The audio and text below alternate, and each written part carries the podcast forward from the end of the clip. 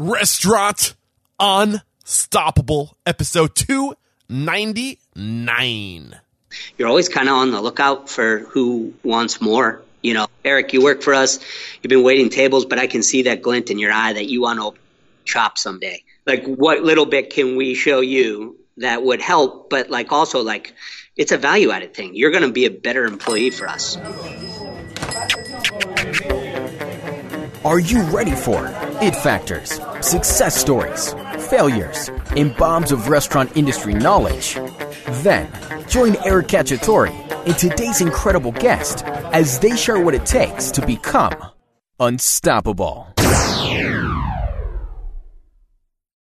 Hiring a consultant to train your staff and to improve your restaurant can be expensive. Wouldn't it be awesome if you could just get advice from world champion baristas and leading restaurant consultants without spending thousands of dollars? Tipsy believes you should have the chance to learn new skills whenever you need to, which is why they have hundreds of hospitality courses available for only $9 a month. To give you a little something extra, as a Restaurant Unstoppable listener, you can also get 50% off your first month. All you gotta do is click the Tipsy banner in the show notes. Get on it.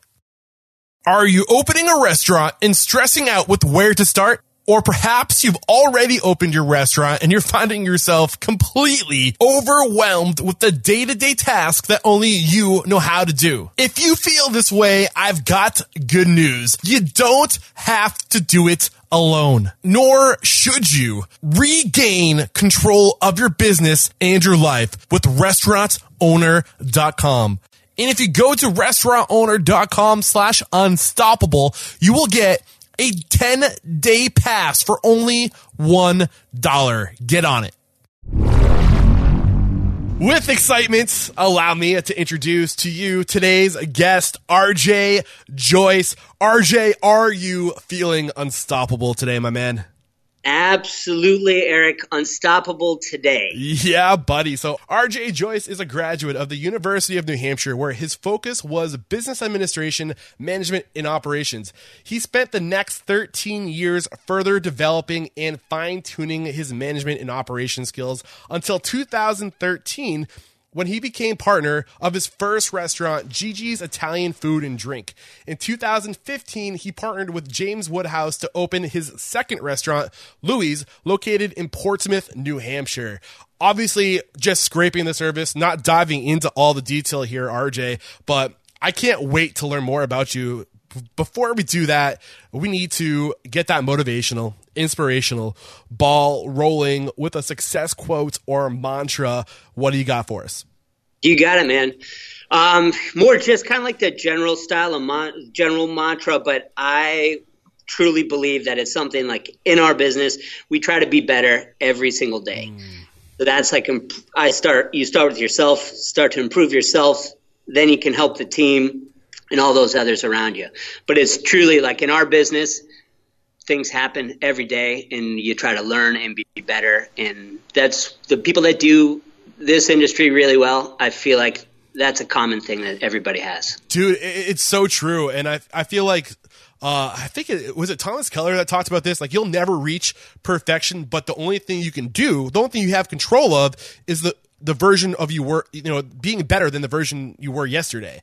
And as long as you do that every day, you'll never be perfect because that's not a real thing, but you will be the best that you can possibly be. And that's all you can be.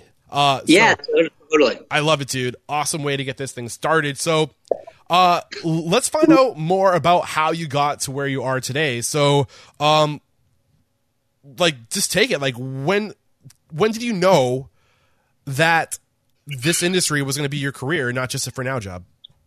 Well, it was kind of like a slow rolling snowball at the beginning. So we grew up, just to give you a little background on myself, I grew up right here in New Hampshire. I grew up in Epping, and my mom and my late stepdad have a farm. Okay. And so we grew up, my brother and I just have one brother. We grew up on that farm working on the farm before getting into the service industry. So it was like this cool culmination. They had just bought the farm. We're all kind of learning as you go, but growing food for people. Yep. And then when I was younger, I started catering. I worked at a private club, the Rye Beach Club, a nice prestigious club around our area that's been around a long time. Mm-hmm. And really, that's when I really started really loving service and knowing that, like, that's something like the desire to serve kind of thing, and taking a lot of that. That's where that really started going. RJ, how old were you when you were doing this? Catering, I probably started at 17. Okay. I probably started both those jobs when I was about 17 years old. So RJ, bring me to a moment where it clicked with you, when you were like, shit, I love what I'm doing. I love making other people happy. I love the service industry. Can you bring me to a specific moment in time where you remember this all coming together in your head? God, it's like throwing like you have like little glimpses of those moments along the way. We still have them. I still have them 20 years later when things go right. We talked about at the in terms of learning from all the mistakes that invariably happen in this business, but those moments when like you throw a really great party, people may have had that. You may have had that on like New Year's Day. Somebody, you have friends over, and you know when you're just when things just feel right, and you're like, yeah, I nailed it. You have a lot of those moments along the way, and then I say it was probably when I started working out of college. I worked down at Abe and Louie's in the Back Bay, nice high end steakhouse in Boston. Okay. And those were like kind of like the really high leverage moments where guests were in there for a really good time. And when you pulled off those kind of days, those were the ones that made me be like, you know what, that kind of gratification for all the hard work are ones that for me just said, all right, this is it. This is a business I want to be in. Dude, you got to get specific. I want a time. You don't have to give me all the times. Just give me a specific time where you pulled it off and it was rewarding and you made someone's night. Like any example you can think of that when the first thing that comes to your mind, just bring me to that moment so we can kind of feel what you were feeling. Yeah, you know what's – God, I know it's such a cop-out kind of answer, but gosh, we're fortunate to have a lot of – them. Say, like, I'll even take it back to New Year's Eve this year at Louis, our current restaurant. All right. Are those kind of nights when you're kind of loaded for bear and, you know, the books are full all throughout the night. And you've got a special night, so people are looking to come for a special kind of experience. And you're serving stuff, you know, even nicer than you normally do on any given night. Okay. And – thus, the pressure is even higher. But at those end of the nights when when everybody comes up and you get a hug on the way out the door and you see a smile on somebody's face when expectations are highest, those are the nights where you're just like, yep, this is good and we're good. And like I said, it's not that those happen every night, and they don't, quite frankly, because for those of us that love it, we obsess about the mistakes you do make and wishing that you don't make them because we don't like making them. Yeah, I hear you, man. So what is it exactly? It sounds like you were fortunate enough to learn this at a young age, that you were truly passionate about the industry. What is it exactly? What is your purpose? What drives you? What's your why? Why do you do it every day? I guess I love the service part, but I just love the whole system. So I spend, to just give you a glimpse in terms of my days. And so I still farm with my mom in the mornings. I was there bright and early this morning. And so for me, there's like a cool connectivity to it all, in that I can literally just in the morning, you're doing the food thing, you're growing, and then you're worrying about, you know, the administrative and the service stuff at the end. And then if all goes right, you know, people come in and enjoy great food, and you kind of see the whole system closed by the day. And that's a really fulfilling kind of thing. Oh, yeah. I can imagine. It's completely selfish on my end. Well, it's a good reason, man. I got to admit, it's a great reason. And I'm curious, when you were 17, 18 years old where you really started being drawn to this industry. You went to UNH. You were studying operations, management, business. I'm curious, did you know at that age that you were going to one day own a restaurant? Was that the goal? Or were you still figuring it out at that time? Yeah, always still figuring it out. One cool little side gig, which is awesome because I still get a chance to see this person quite a bit here in our restaurant, is I used to, in the summer times when I was 17, 18, 19, 20, right around those years, I would wash dishes on Ciao Italia, which is an Italian cooking show that Mary Ann Esposito's had for about 30 years. Okay. Through a friend of the family who was the producer for her show. So we got a chance to know Mary Ann out of school, and they needed volunteers to wash dishes on the set. And so when I was younger, I used to just go wash dishes on her cooking show set. So there was like kind of all of these like little windows, because that got me really more obsessed with food, and more specifically with our first two restaurants. They're Italian centric. And so that kind of gave me like the focus, but it also kind of really sunk the hooks in to like, yes, food needs to be a part of my professional life. Not only cool thing about food aside again, is that, you know, food's a part of all of our lives, which absolutely. It's like, it's the coolest thing, because we all need to eat in some way. So you got it. Got to happen. Yeah. Like when it becomes your profession, you happen to love it. Then it's like, you know, life's pretty all right at that point. Oh yeah, man.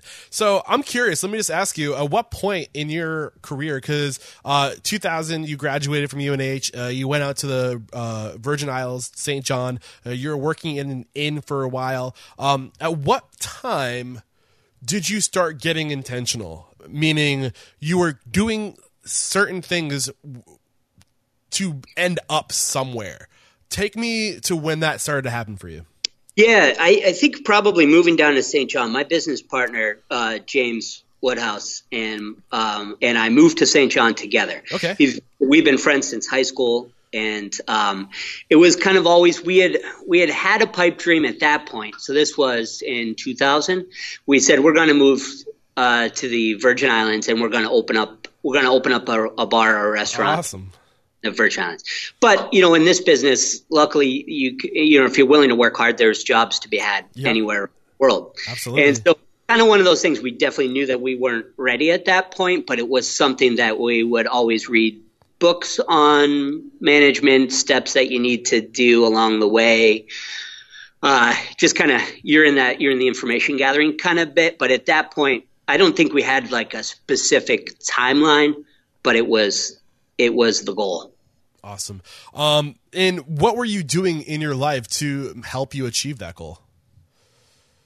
I don't know, just being immersed in it. Like in this business, like experience just helps so much, seeing things, because it's a lot like, I mean, a lot of people liken it to the theater, and that there's no 2 days that are ever the same, but by being on stage or seeing more things, you're just more equipped to handle a lot of things more gracefully. Mm.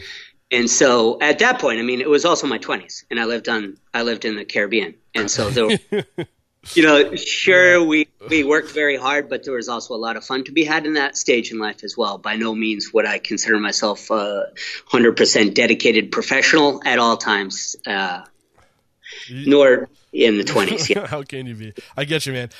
So I'm curious. So it seems on paper like you're very intentional about who you were surrounding yourself with. Maybe you just got lucky, but it sounds like you've had some pretty incredible people influencing in your life. I know for a fact, the Black Trumpet with Evan Mallett, I mean, up here, he is an influencer. People look to him for guidance as a role model, and you had the privilege of working underneath him or beside him.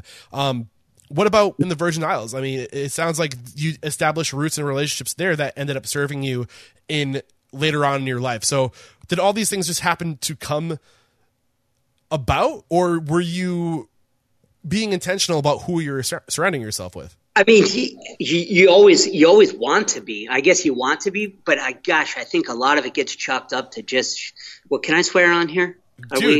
I want you to be the real RJ Joyce. Yeah, no problem. Well, I thought my late great uncle Johnny used to say, you can swear, but just mean to swear. Swear with a smile is what I like to say. Exactly.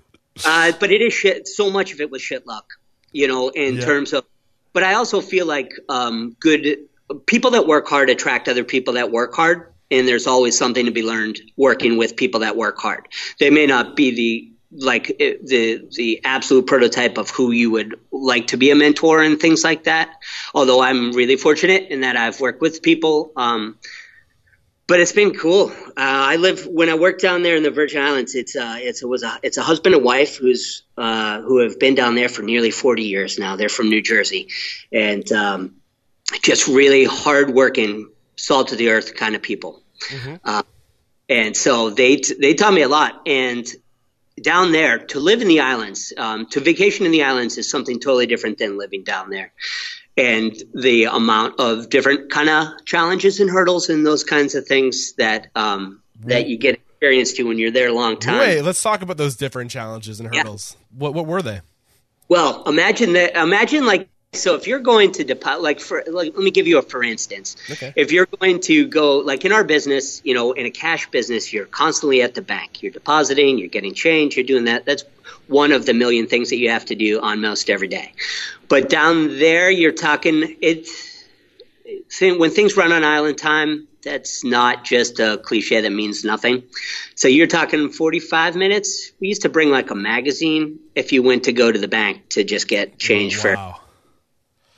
So like a patience, there's a lot of that kind of stuff. You can imagine life on an island. If you're trying to bring in goods, yeah, and they're coming from the mainland that require a plane flight and a ferry and a taxi, lots of potential holes in those logistics. Oh, yeah. And so like different, like you definitely learn lessons of patience, okay, planning and a lot of that kind of bit. But it's also like showing people a good time down there was really interesting because people are there on vacation. So people like people's the bar to have a good time was really low. So it was a lot easier to make sure that everybody had a great time all the time. Okay, awesome. You said something that I really just wanted to shine a light on, and you said it was dumb luck. You know what? I don't believe in luck, and I think you made a real good point. When you work hard, you attract hardworking people, and it's the law of attraction. And if you want to be successful in this industry, just bust your ass, and people will notice. Things will work in your favor over time if you show up every day with giving it everything you got. And I truly believe in that. And I think that's, these opportunities that presented themselves to you had nothing to do with luck, RJ. I think just from meeting you a handful of times, you are a good friggin' dude. You put off tons of great energy and you just give a fuck. You can tell. And that will serve you in the long run, absolutely. And do you think that's essentially what happened in your situation? You being a good person, basically coming around to serve you in the long run? Yeah, I think there's a lot to be in. One, thank you very much. Yeah, no problem. You're generous. But there is a lot about being fair and nice to people and stuff. Actually, what I just remembered it was a perfect bit that highlights the good luck, good fortune that I have had. Yeah, there.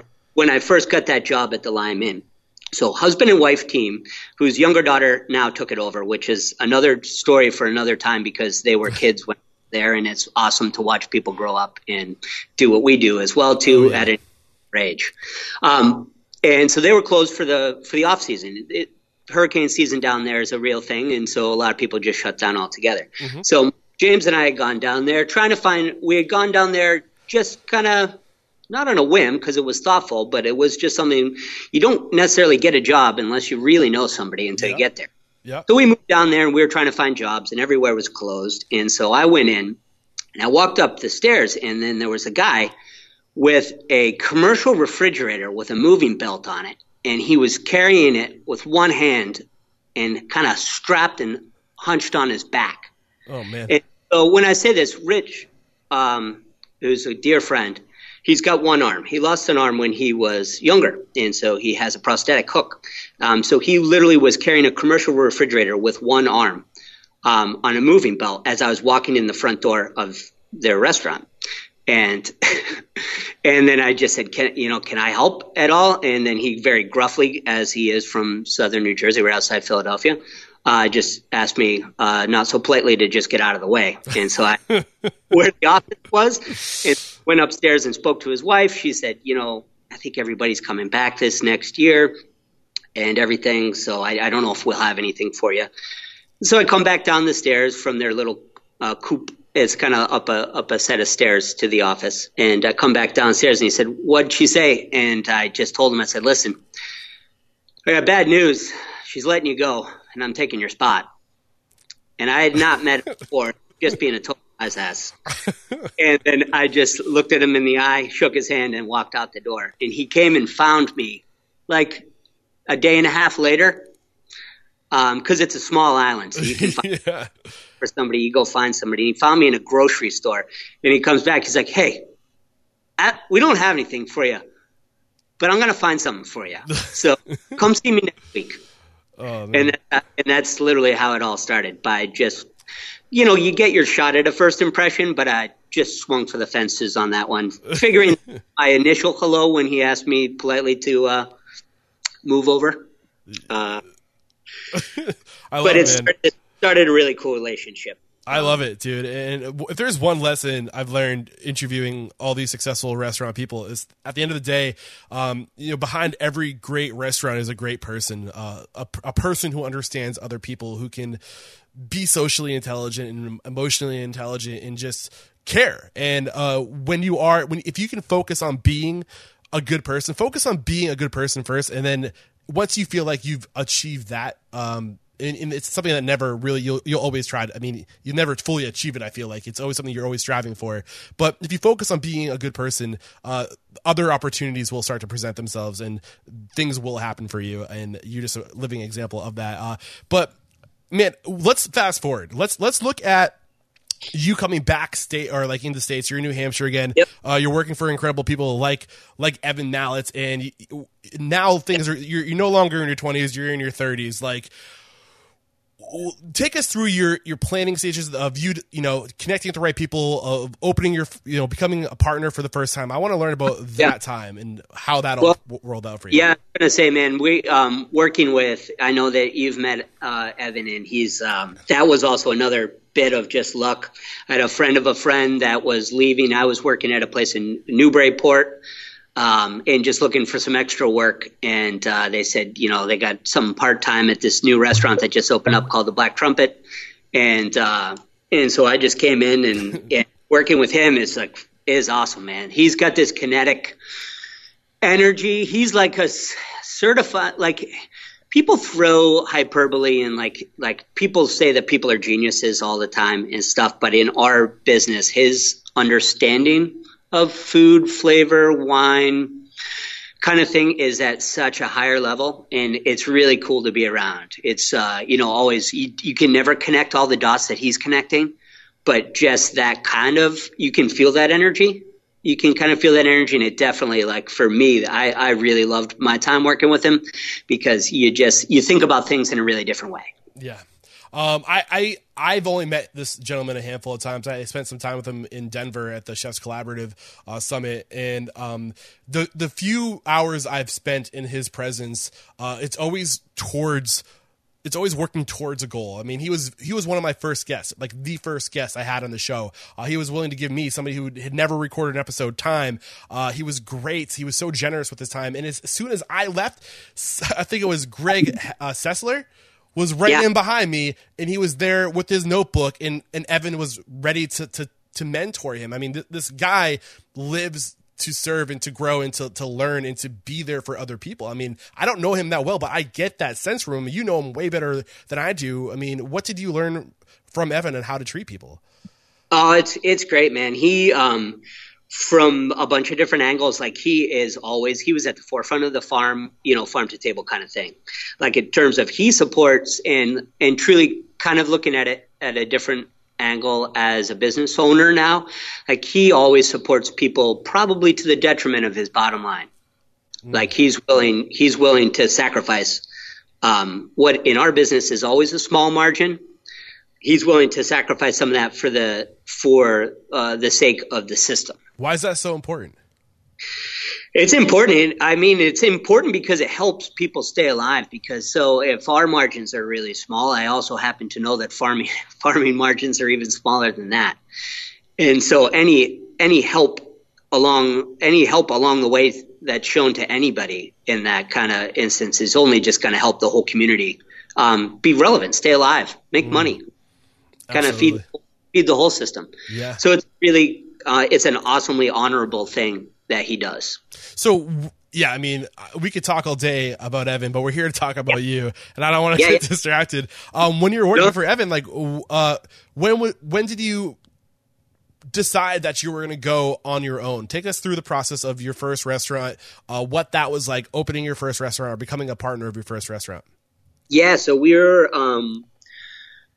Those were Black Trumpet years, and kind of James and I, my partner and I, had always kind of kept an eye on stuff. We had definitely taken a lot of walks through some buildings, you know, they come available, had a couple different concepts, because that always depends on, you know, having different spaces work only in certain, you know, certain concepts work in only certain spaces.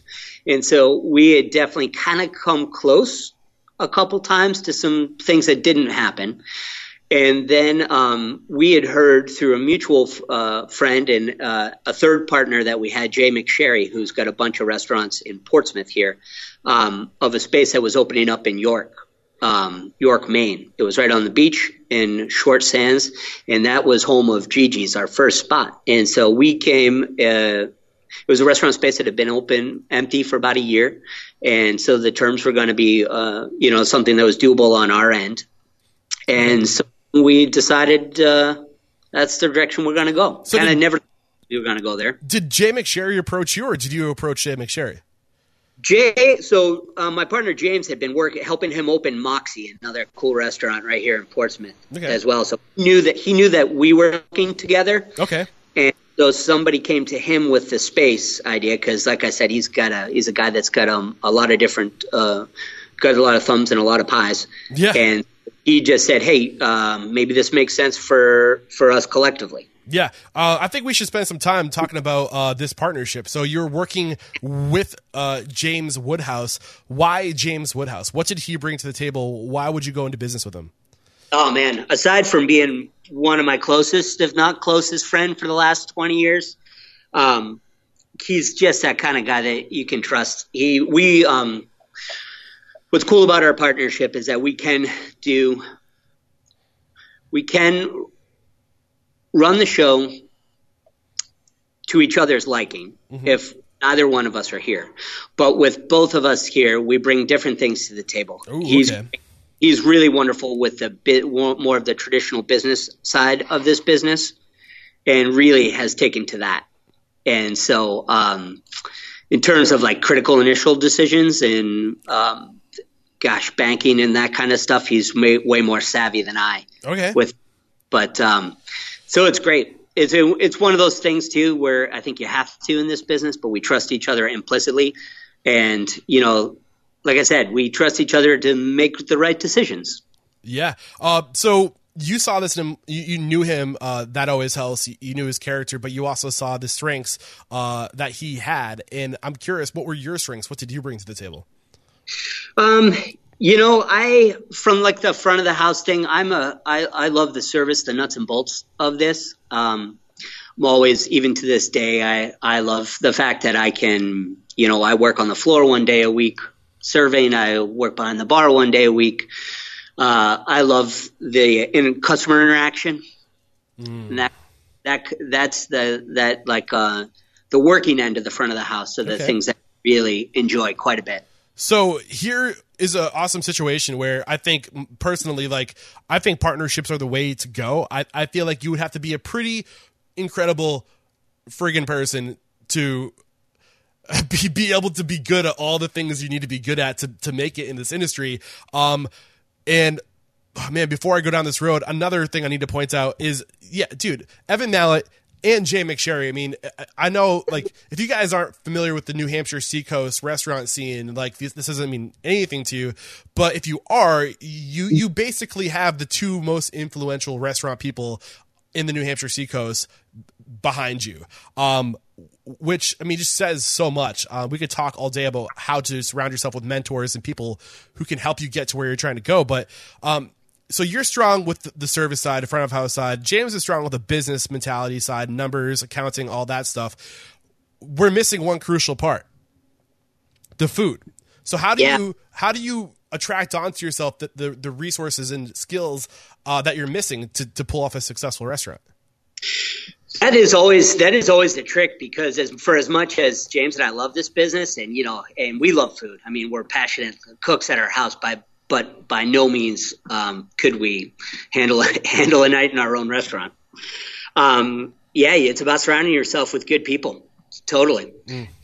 And sometimes you go through channels of, you know, I've worked with you before. You know, Eric and I did, you know, been through some battles together, and now we're going to go and do something new. And then sometimes you put an ad online and you find an amazing chef, like we did with Louis. Yeah.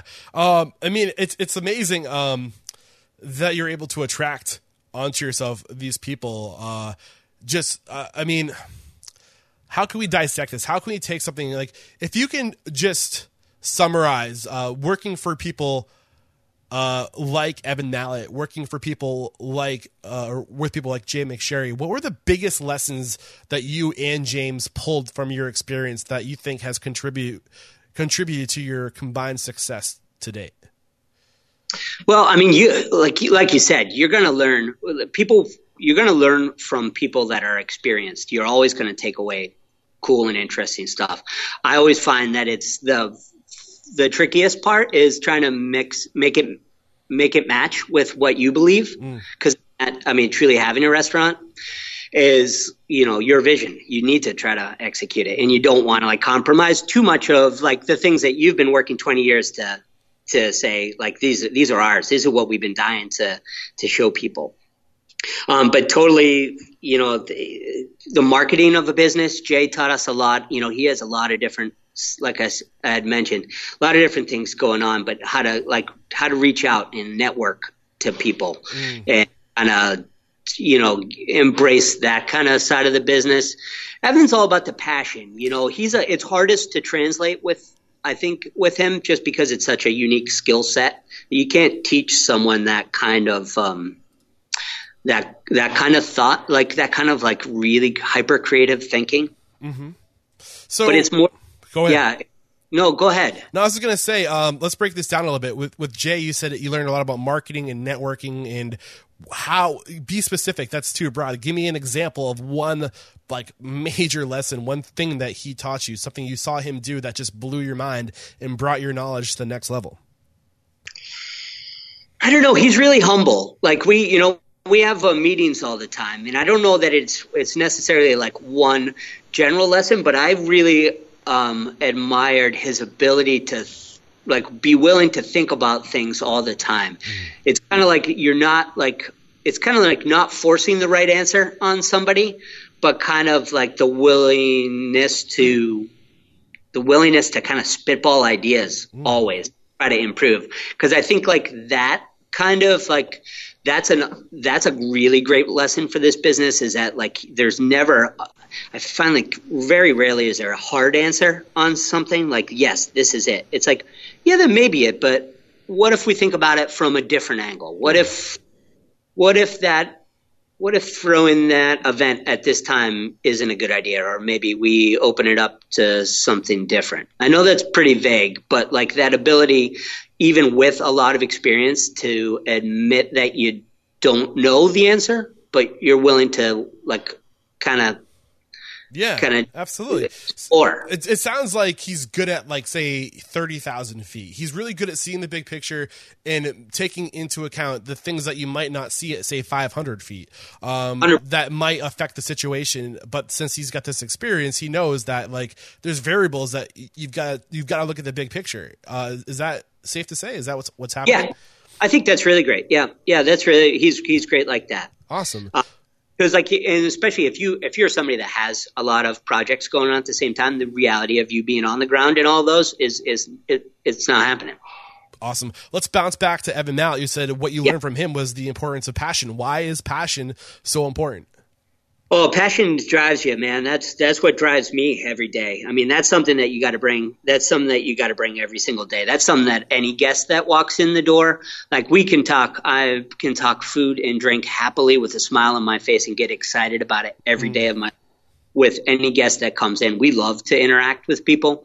We really tread that gracious line of not forcing it or pandering it, you know, pandering people and saying, hey, I know this, you don't, kind of thing. But I'm happy. Like, we love food, and so, we love service. I love it, man. And I kind of earlier I asked you why do you do this? What gets you out of bed? And it was early in the conversation, so let me ask you again, but reframe it. Like, what exactly is your passion? Now that you're all loosey goosey and warmed up in the conversation, like, what is your passion? What sets you on fire? Gosh, I think learning new things. like that kind of like what's cool is that if you've established some kind of layer of success and for instance, if we're proud of the kind of stuff that we do here right now, mm-hmm. I love the ability to like wake up and be like, cool, how are we getting better? Like, can we learn? Let's learn more about something. Let's new project. We also, pardon me, I've got a little cocktail bitters company that I've never really gotten off the ground, but kind of just operated in house for a lot of things. But that's kind of like a little microcosm of like, cool, let's try something new. Tries to how can we add more value here with the idea, like the end goal for me that makes me the most happy is when everybody leaves here and has an awesome time, because that's business we're in. I just can't help but think about this lesson I've learned that we all sell, right? In this industry, we're selling. But there's two ways, or we're all trying to get people to do things, right? There's two ways to get people to do things. You can either force them to do it, or you can persuade them to do it. And really, at the end of the day, that's what persuasion is selling people on your ideas, your beliefs, and what excites you. And when you are genuinely interested and genuinely love the work to do, you love the food, you love making people happy, you love learning all these new things and sharing what you're learning with other people, I mean, you're going to be that much better at persuading people to do things, to eat your food, to come in on this day, because it's authentic, it's genuine, and you don't realize you're selling anything. You just think you're making the world a better place, and you truly believe it. And that's what I'm thinking, just listening to you talk. Is that safe to say? Yeah, totally. And I think that's like totally – I talk to, other friends and people in my life that work in a lot of other industries, and I think that's totally applicable across the board. Like if you believe in whatever you're – Like you said, there is a measure of selling in a lot of life, and if you totally believe in what you're selling, you'll always. I mean, it will be genuine, you'll be better at it. You'll be better than others at it. But the best part is you don't feel like you're selling when it comes from a genuine, authentic place. You literally believe you're making the lives of other people better, and when you get to do that, there's no better reward in the world. I mean, in my opinion. Oh, but, and we're in that gratification business. Yeah, too. Absolutely, I mean, man. We are literally show people a good time. So I want to, while we're on this journey of your career, I want to kind of, we haven't talked much about Louie's, your current restaurant, and some of the things that came into play when opening this restaurant. So, what were some of the things you learned from? Doing it at location one, your first restaurant, versus opening your second restaurant? What were some of the things that you did differently because of your experience? Oh, yeah, totally. I mean, you learn all the time. You fail, you try things, you fail at things, and you try to be better. Louis was this. James had really spearheaded this Louis opening, because we had Gigi's open at the same time when it opened up. This spring will be 2 years. So this was kind of like this was what we wanted to open. This was like I had said before, and then for anybody in this business that wants to do more things, more locations, more concepts, you kind of always have a bunch of concepts in the fire on poker. And but this was the one this was the restaurant we wanted to open in the way that we wanted to do it. The space came open, which used to be the Green Monkey, which was it was a much beloved neighborhood restaurant for about 11 years or so. Okay. But the space that just opened up the salon next door, so it was wrapping around and kind of doubling the space of this place. So it kind of gave us the room that we needed. The Green Monkey used to be a really cool restaurant, but it was tiny, and it was, even for us, a little too small to make total sense. Okay. So the space made sense, which I had said that earlier, and that totally – the space always is going to dictate, what can work and that kind of thing. So this was – the space was right and the time was right. It was right in the middle of winter when we had first signed on, and so we had enough time in the quiet time of year to remodel and do all the kinds of bells and whistles that we could afford, but the ones that we wanted. There's always decisions made, and Sometimes plumbing bills get pretty big and you say, okay, no draft system, no problem. So I'm curious here though. Obviously you're opening a restaurant, you need capital. Did you have your own capital, or how did you get the money to open your dream restaurant, the restaurant you had always wanted to do? That was good fortune. That was a good measure of good fortune. Great. Ours and our investor, John Ferrigno, who owns an amazing restaurant down on St. John in the U.S. Virgin Islands. For those of you that have not been to St. John, I'll put in my 2-second plug that it's an amazing spot. Oh, yeah. John has the best restaurant on the whole island, bar none. It was one that James used to manage and help work for. Okay. But it is just like it's in the middle of it's a sugar mill in the middle of what was an old Rockefeller compound. And those guys lived pretty well. So it doesn't take much to imagine. It's amazing. So anyway, so he's always been another mentor to us as well too. And so when this was coming up, James went to approach him and said, we're thinking about this. Do you want to be involved? And thankfully, he jumped right on board. What percentage did he put in versus what you guys had to put on the table? We borrowed all the money. Wow. Yeah. I mean, I whenever people ask me like, oh, I want to open a restaurant, what should I do? I'm like, go spend 10 years working in a restaurant, busting your ass, getting people to mentor you, learning, building trust. I mean, you got to this point because of who you are, the work you did, the time you put in, the network you created for yourself, and people like you. I mean, if you hustle, you work hard, you prove yourself to people, opportunities will come to you. I mean, you're a living example of that. Do what RJ did. If you want to open a restaurant, I mean, it takes time. Like we said before, and I know that that's the hardest thing in the world to wrap your mind around, but there is so much of it that is right place, right time, work for the right people that have the right means that want to help, that are able to help you. Mm. I love how humble you are, saying, oh, it was just dumb luck and oh, that just happened. None of that exists, dude. Like, you attracted onto yourself the resources you need to make this happen, and it's a beautiful thing. And what else can we talk about? We're running out of time, but I want to get some great nuggets from you, man. What haven't we discussed? Big lessons, aha moments, turning points, things that you realize that you think most contribute to your success as of today. There always comes a time, like, you need supportive people in your life. Mm-hmm. I think always to be like good in this business, because it's a tough one. It's a tough one for a lot of people to get into full time, because mm-hmm. To be in our industry full time, always you're subject to some kind of measure of, not necessarily criticism, but a lot of people don't think of us as a serious kind of business, mm-hmm. that it's more like it's something somebody does casually in between jobs, or because they're balancing something else tricky in life and that kind of thing. But like, having supportive people in your life is really how how successful people in this business have a really awesome team behind them too. Mm. 'Cause not only is it really stressful, because the hours are stressed and the leverage is pretty hard. But like, even getting going, like having supportive people saying, hey, you can be really good in this business, so just like keep working. Mm. I think that's always something that's really needed. And we try to provide that for other people that work for us. Like, you are always, you're always kind of on the lookout for who wants more, mm. Eric, you work for us, you've been waiting tables, but I can see that glint in your eye that you want to open shop someday.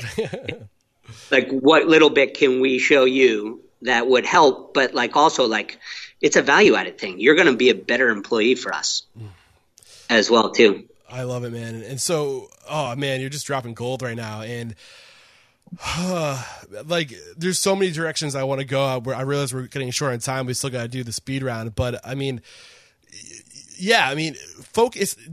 It sounds like you're coming from a place of service. Like, you're not just serving your guests, but you bring it to the next level, and you make it about the next generation, generation of people coming up under you.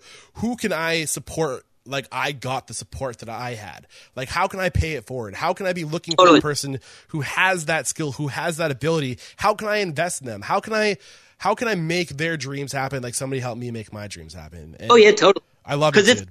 You know, I was listening to a podcast recently that was just talking to a movie director that was talking about how he like built his lead character. And it was like this historical fiction kind of film. And he was like, the host was asking him, he was like, you know, who is this? Who is this person? Is this after somebody in real life? And he's like, no, you know, you take little snippets from here and you take a little snippet from there. And I think that's like how all of us kind of build our experience, is that you kind of take like passion from Evan and be like, great, how can I grab his passion? And you take other people's hard work. And like my old boss, Rich, down in the Caribbean, like, how can I work as hard as he can and be as passionate as Evan can? And then try to pass that kind of stuff, because I feel like that helps. That's a cool shortcut that I wish somebody had shown me. Yeah, right? Oh, and man, like, I love it. This is great stuff, man. I'm not saying that I do it right, but I'm just saying it's a way to do it. And you can take a side. You know, these guys can decide, guys and girls can decide for themselves whether or not it's worth it or it's a waste of time. Yeah. All right. We got to get just a quick failure, a time, RJ, where you fell hard on your ass. What happened? Take us through it real quick and then tell us why you're better because of it. Yeah, I mean, it happened. I mean, I'll give you a big one, but then in short bits, like that's the thing about this business is that, you know, for as hard as everybody works and as professional as everybody is, we miss sometimes. Mm-hmm. You know, sometimes guests are coming in and they're not, you know, they're in a bad place. And then all of a sudden we overcook something or undercook something, don't meet their expectations. And, you know, and sometimes we miss. And those that, like, some people would say, no, you know, that's hyperbole to say it's a failure. But like, when you're in the business of aiming for everybody and like making everybody happy, which is what you have to be good, is like those little ones are failures, I would say. Totally. Absolutely. But then sometimes you miss, like our restaurant up in York. I mean, we sold it, but it definitely wasn't the success that we wanted it to be. Mm-hmm. A lot of times up there, it's time and place, and it's in where that restaurant is it's in a really hyper seasonal spot that's busy for about 4 months a year. So, I mean, it did fine, but was it the wild success that you go into anticipating and hoping for, and why you sweat and put in all the hours for? No, and so you learn, you know, real good lessons of like prudent business practices, and like constantly be looking to, like I said, like 1,000 times, I think so far, like to be better all the time, is that it never kind of sit back and be like, no, we're good. The work never stops, dude. The work never stops. And that's one thing you need to, you know, get to wrap your mind around, because just when you think you've got it the best it can be, the industry is always changing. There's always new resources, better ways to do things. You read a new book, you get a different perspective. Like Jay McSherry will give you a new angle to look at things, and like, shit, we got to change it again. It never ends. Exactly. And you said you learned a bunch of things, but give me one specific example, one big lesson you learned from, well, I guess we'll call it a failure because it wasn't what you wanted it to be. I mean, I don't necessarily think it's a failure because it was a stepping stone to get to where you are today. Oh, yeah. Give us something specific. And it's something that it's not like a daunting failure that will haunt me forever. Mm-hmm. But, we jokingly, the good thing about my partner and I is we have also known each other forever. And so we have laughs, which kind of helped diffuse a lot of things. We learned our lesson of the chicken Parmesan. So we had that restaurant concept was Italian American. And so that was more like Louis is more what we'll consider rustic Northern Italian. So you won't find red sauce or Italian American stuff here. Okay. But up there we did. And so forever we were just like, you know, we love food so much and we had talented people working for us. And we were like, we're not having chicken Parmesan. And we are like, we're not doing it. Incidentally, I happen to love it. Make it at home. Absolutely. A lot to love about it. But we were like, with the pride that we take in like sourcing our ingredients and stuff, we're like, we're not doing it. And that was just about the worst decision we ever made. Okay. There weren't quite pitchforks and at the front gates, but it wasn't all that far off. And then we learned the lesson of you know, sometimes you just got to give people what they want. Yeah. I mean, and sometimes your own, like, get out of your own way, that kind of thing. Absolutely, man. I couldn't agree more. Great lesson. And we're going to take a quick break to thank our sponsors, and we'll be right back. Whether you're just getting started in the restaurant business or if you're a seasoned veteran, there's always something new to learn. That never ends. But what hasn't changed is the time you get to learn. Tipsy has taken everything you need to know and put it in one easy-to-access location. With Tipsy, you can learn what you want, when you want, by accessing an incredible library of video courses on topics like food and beverage, service, marketing, and business operations. It's basically a one-stop shop for everything you need to run a successful restaurant. You can also use Tipsy as a staff training tool. Through the management platform, you can select the courses that matter to you and schedule them out to your employees in a few simple clicks. Individual memberships are only $9 a month, and as a Restaurant Unstoppable listener, you receive an extra 50% off your first month. So what are you waiting for? For $4.50, you can have access to this incredible resource right now. Just find the Tipsy banner in the show notes.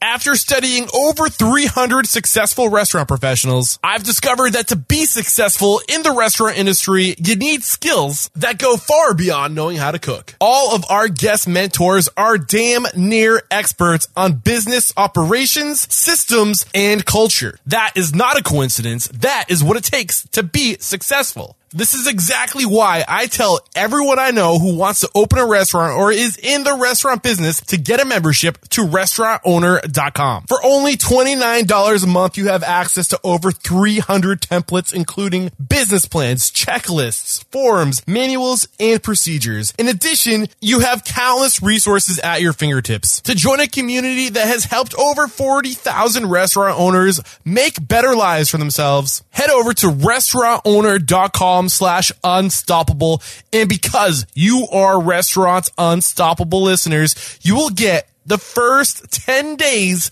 for only $1. Again, that's restaurantowner.com/unstoppable.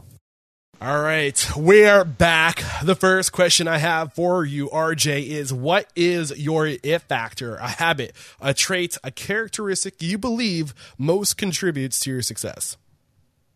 I think, you know, we talked about it before, but I think passion. And it's about, not only does it give you the drive and the energy that you need, is that this business needs so much of that, and it comes off. Guests can sense it. I can sense it when I go to a place, when I go to somewhere else, and you can tell that people are passionate about things, you know you're going to have a cool experience. Yeah, and I'm going to give you an it factor, dude, because I don't get the pleasure of meeting all of my guests in person. I've met you twice before this interview, and you are just a socially and emotionally intelligent person. I mean, people, I can tell instantly, you just know how to deal with people. You love people and people love you. And that is a habit or a skill or a trait or a characteristic that you cannot undervalue in this industry. You got it, dude. Yeah. Thanks, man. No Thank problem. You. What is your biggest weakness? Whew, God, I got quite a few good ones. God, I'm a really awful editor. Again, speller, editor. Sometimes saying no in my own life is hard. I try to say yes all the time, and I run out of hours a lot of time, and I probably to the detriment of my my health, that kind of thing. Yeah. But I don't know. I don't know if I trade it either. But I do recognize that, you know, sometimes I probably push it a little bit too much. Absolutely, man. One of the biggest lessons I've learned from Aria Weinswag of Zingerman's, he has a great series of books out, is that sometimes your strengths can be your weaknesses. And in this industry, saying yes is a huge strength to have because that's what we do. We please. We want to make people happy. But at the same time, we are only human and we can only do so much. And everything that one thing that's helped me, because I struggle with this too, is everything you say yes to is something else you have to say no to, because you can only do so much. So is this what's best for me and my team and for my mission and what's moving me forward? Is a question you've got to ask yourself. It's the lessons of my t-shirt drawer. because you can't bring on a new T-shirt till you get rid of an old one. Yeah, I love it, dude. Awesome. Exactly. It's a concessions that I made with my wife. Yeah. No new T-shirt till the old one. But it's that same idea. I'm with you 1,000%. It's hard to say no. It's if you come at it with good intentions, it's hard. Yeah, man. And I'm going to give you a tool because of what you said starting this question, which is your grammar, spelling, all that stuff. If you're being serious, I got to suggest Grammarly is amazing. Thank you very much. I use it all the time because I'm dyslexic and it's a lifesaver. Anyway, what is one piece of advice you have for leading others? I always think when leading, to be fair and consistent, I think are the two most important things, because if you're consistent with everybody and hold everybody to the same standard, it makes your life so much easier. Mm. And to try to be fair, because the reality is that not everybody's situation. And I'm just thinking about, in terms of dealing with, our team. Not everybody comes at things from the same angle. Somebody's life may be a lot harder than another's. And so that's where probably a little sliding rule of fairness needs to come in.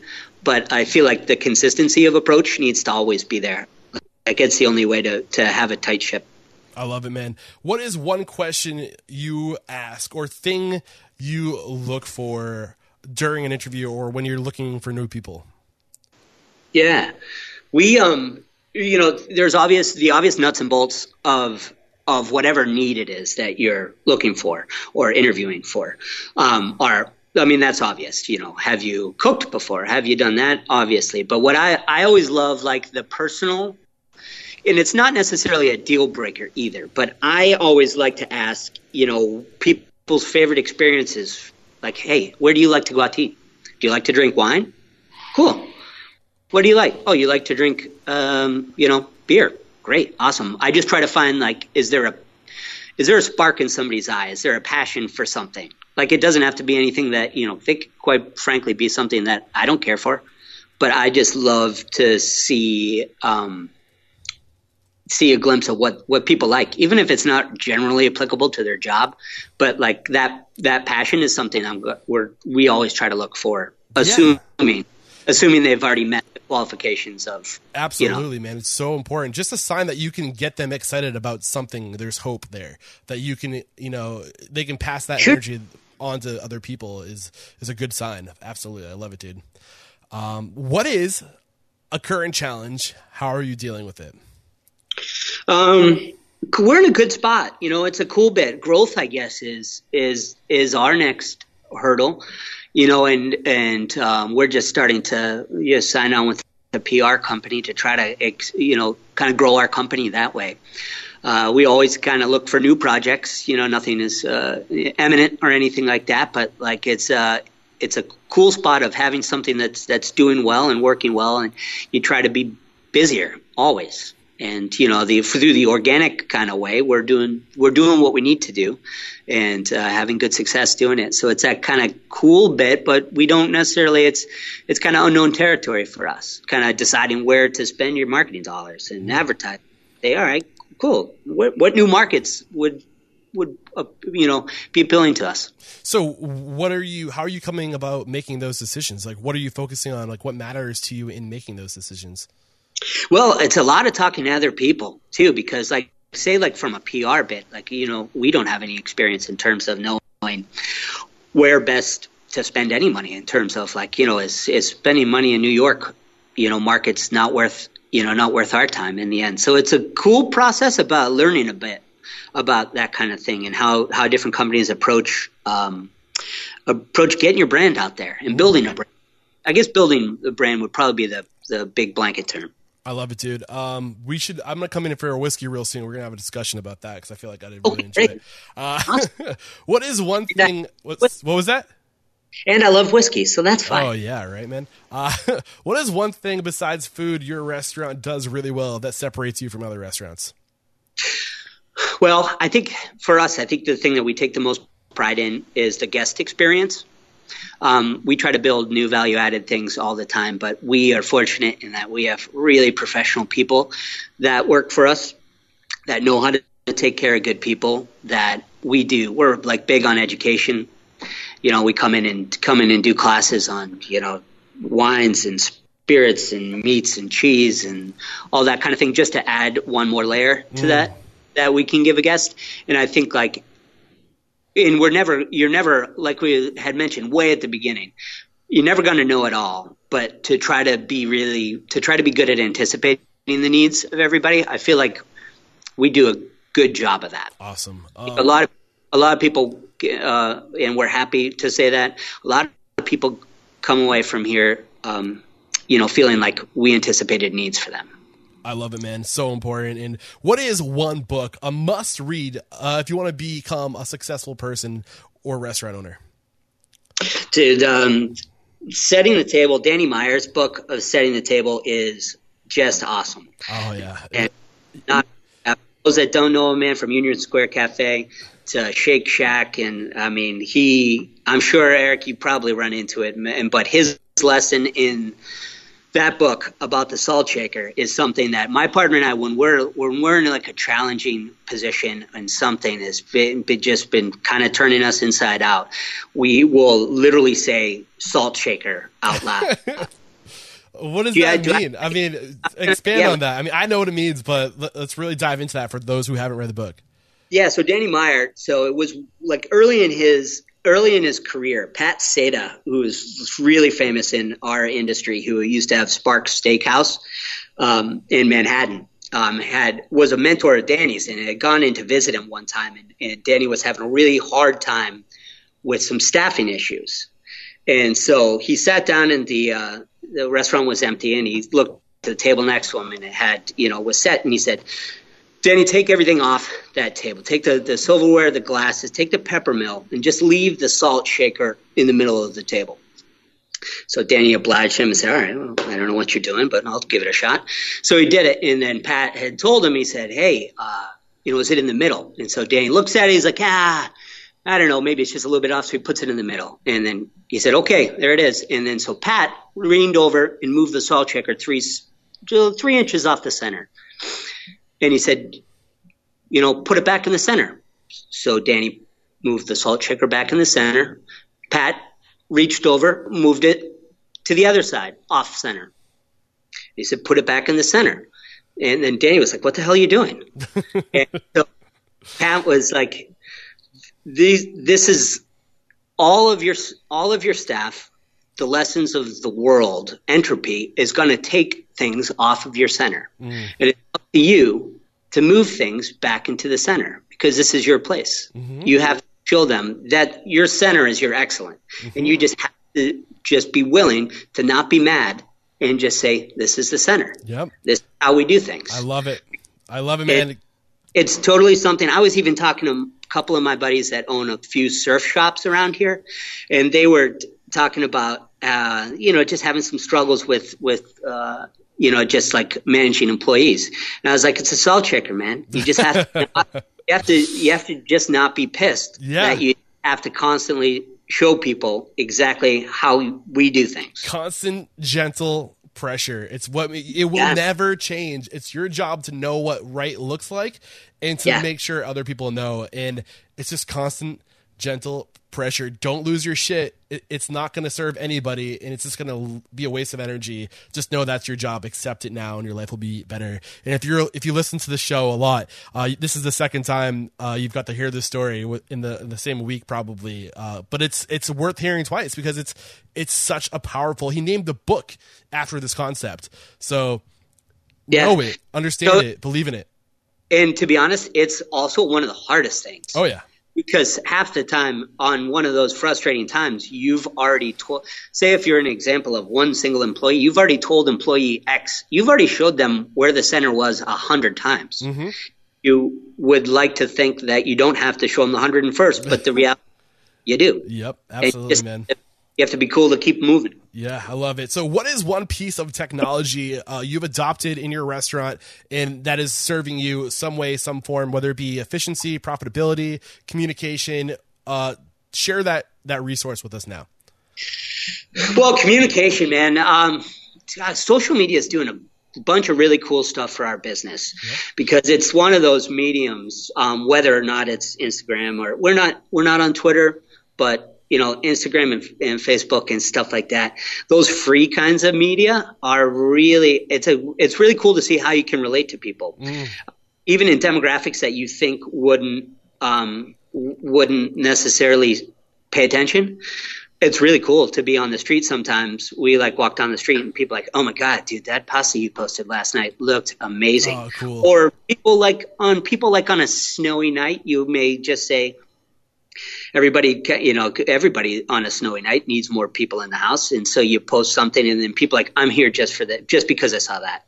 And that kind of bit like is a really interesting new wrinkle. I know it's not necessarily new, but like it's effective, man. It's worth mentioning. How broad it is now is really cool. So which platform are you getting the most impact with?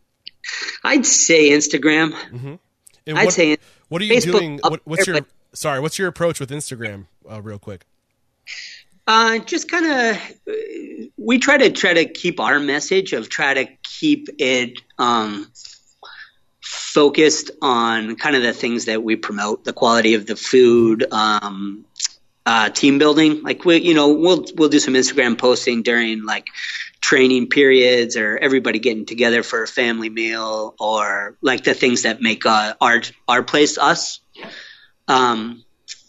We try to not keep it to define this wine. This grape. You know, try to not too parochial. Okay. Try to make it more kind of like art and fun. Yeah, you're trying to capture the brand and what your value or your mission, your vision, and what you stand for through imagery is what I'm hearing. Yeah, exactly. Awesome. What any other technology you're leveraging in maybe operations? It's hard. Well, we're pretty straightforward, you know, standard POS system and, cool. You know, QuickBooks is always our friend. Yeah. Sometimes less is more. I hear you, man. I was going to say nothing on the cutting edge, really. All right. Awesome.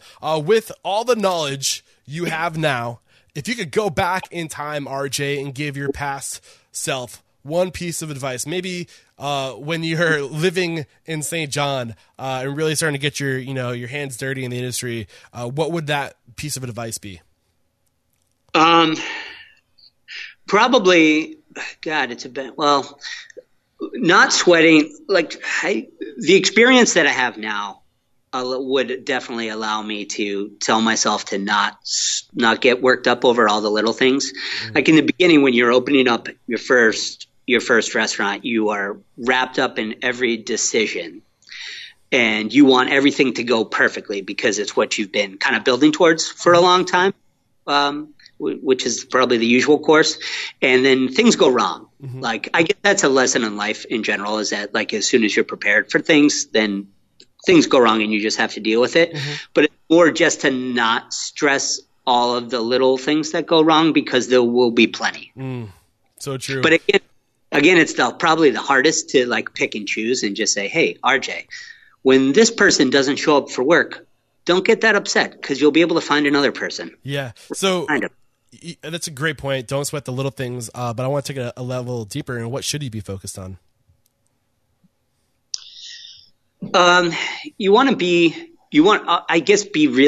Be real with all your expectations. Mm-hmm. Kind of not necessarily plan for the worst, but be really harshly realistic with, all your projections and stuff like that, especially opening up a restaurant that are going to a bank for a loan. You know, you're going to be required to schedule out a lot of years in terms of sales and stuff, and just be really realistic. And then if you exceed them, then that's wonderful. But this is a really hard business. And it takes a long time to be solvent. And so like, I think a lot of people make a mistake of getting too excited. Yeah. Getting too excited and saying, I feel like I'm being such a jerk right now. Sorry, I interrupted you. Say what you just said again. I overspoke. No, I just was saying, hey, a lot of people may say, hey, we're going to sell $3 million our first year for a tiny restaurant. And then you're, well, maybe a third. So that's a really important thing. And I don't want to be a jerk. I don't want to abuse our time. We're already well over. But I recently had somebody write to me and ask me about the situation. He needs help with his projections. So in two sentences, keep it quick, send this person in a direction. Where should they go to get a realistic idea about what their numbers will be? You want to build it going backwards, with how you're going to offer, what you want to offer and the price points you want to offer. You kind of build it organically for, your entrees, this amount of money. Do you anticipate a multi-course? Are you a kind of place where a guest who's going to come in and have 2 to 3 courses? Then you're going to build on a realistic headcount and then kind of, talk to people in the area and find out a general site. I got it. Yep, there you go. Just talk to people. That's why it's so important to get the experience, find the mentors, find people who are willing to help you, who know what's realistic. It doesn't just happen overnight. I mean, you can go to a coach or a consultant. That's one way to do it. But if you don't have that money, then, do the work. Awesome, man. Okay, this is the last one. What is one question I could have asked you that would have provided more value to this interview? Well, it's been fun. Awesome. Anyways. Thanks, dude. I always, one question that I always like, because I always pick the brain of other people that have been in this business for a long time, because I love their opinion on this question as well too, is like, where is our business going in terms of like trends and stuff like that? Okay. Because you're always looking to get better in this business.